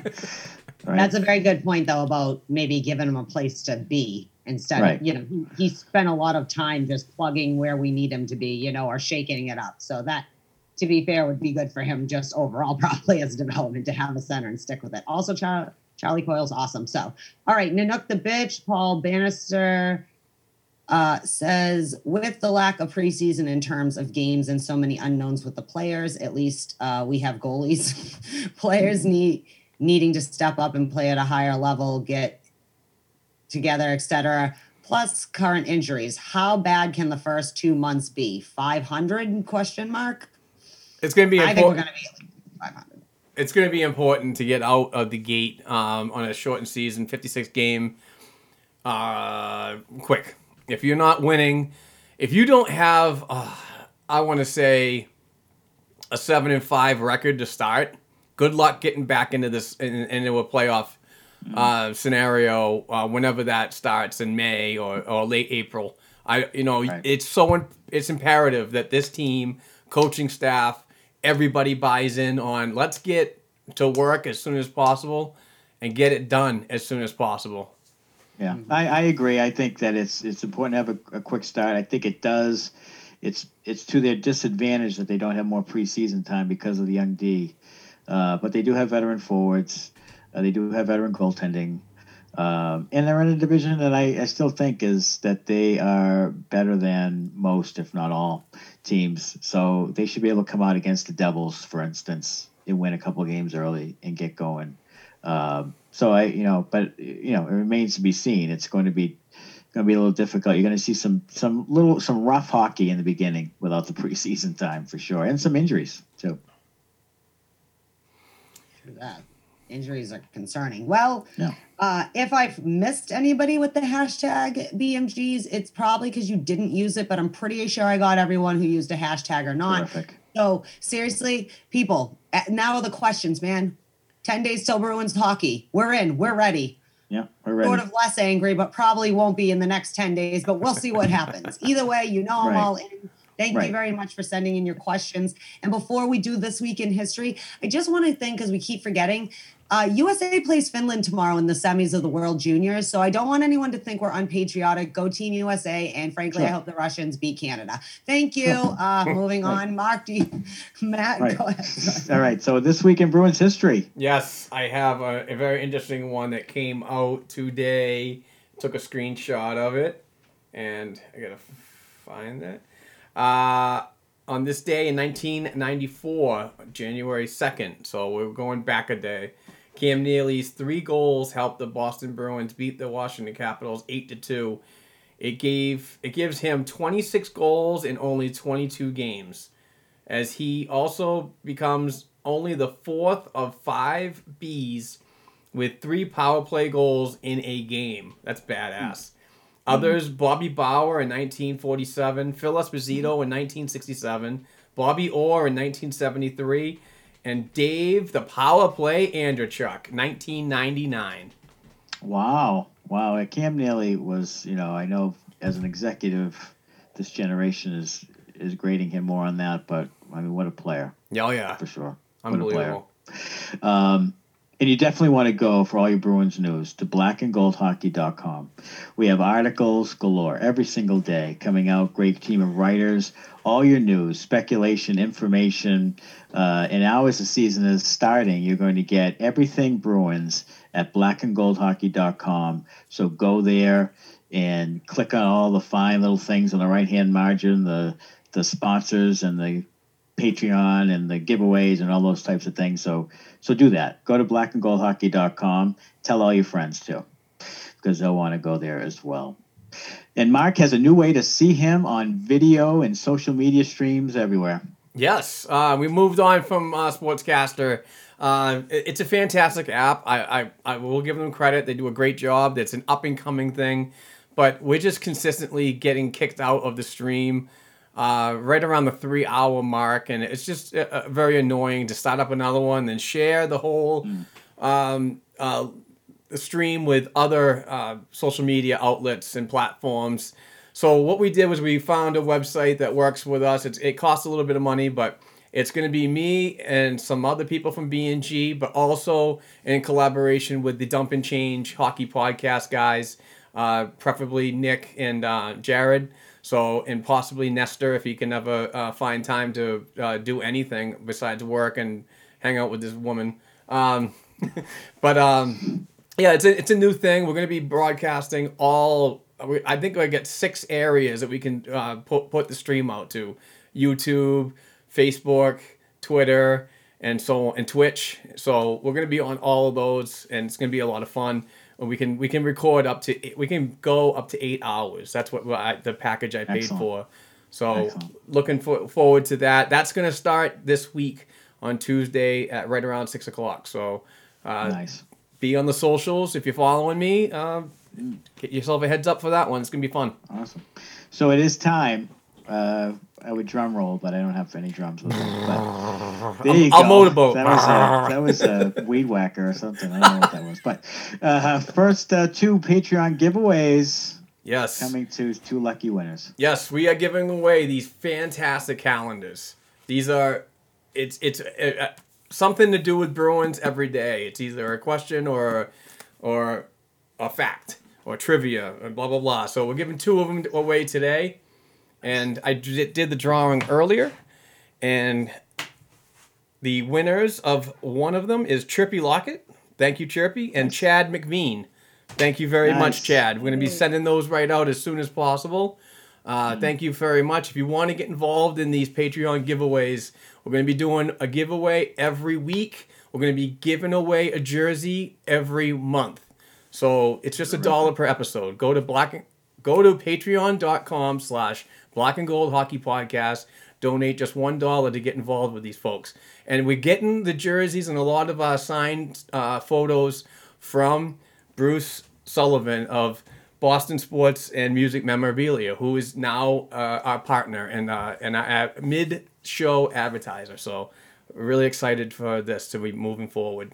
Great. Yeah, there's some great jerseys, some great autograph materials there, and uh, some of the great players in Bruins history. So, really happy to have that partnership with them. And congrats to our two winners. And that'll do it for episode 210. It is Wow. Bruins season. I'm Yeah. Yeah, I'm so you, man. so stoked, Yeah. so Oh, stoked yeah. Rate this. and review. Rate and review on Rate the and review, rate and Yes. review. Subscribe and all that stuff. We need Follow. more. Set, share it, send it to your friends, everything. Rate and review. Oh, And that'll, uh, go ahead. By the way, can't I cannot forget this. Heather shared a uh, an image with us uh, last week, and on uh, Chartable.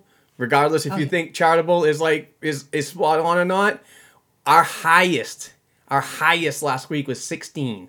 Wow. Spitting, Spitting Chicklets was number one. Just just saying, just saying. In North America, hockey podcast related, sixteen is nice. 16. We're still in the top high. hundred too, just so you know. We made it through the week. high. Yeah, we go to Wow. 16, we go to 100, but every week we're just in that. Yeah. We're not going any further. Jeez, that's really, really good. so Um, we appreciate everybody listening. Rate and review, listen, thank you, follow them, Do do, all that good stuff. everything. And I just want to say, regardless of how disgruntled I always am, I am ride or die with this fucking team, good, bad, or ugly, no matter how ugly it might get. And it might get ugly. We all need to brace ourselves for that, all of us, from whatever perspective we're taking.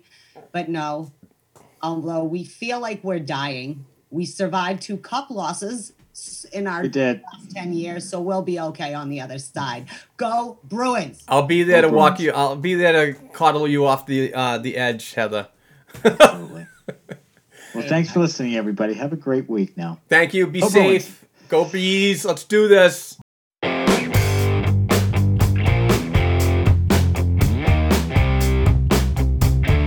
Thanks again for listening to and supporting the Black and Gold Hockey Podcast. Please share the show with your friends and family, and don't forget to subscribe to and leave a five star rating for the show on your favorite podcast platforms such as Apple Podcasts, iHeartRadio, Spotify, and SoundCloud.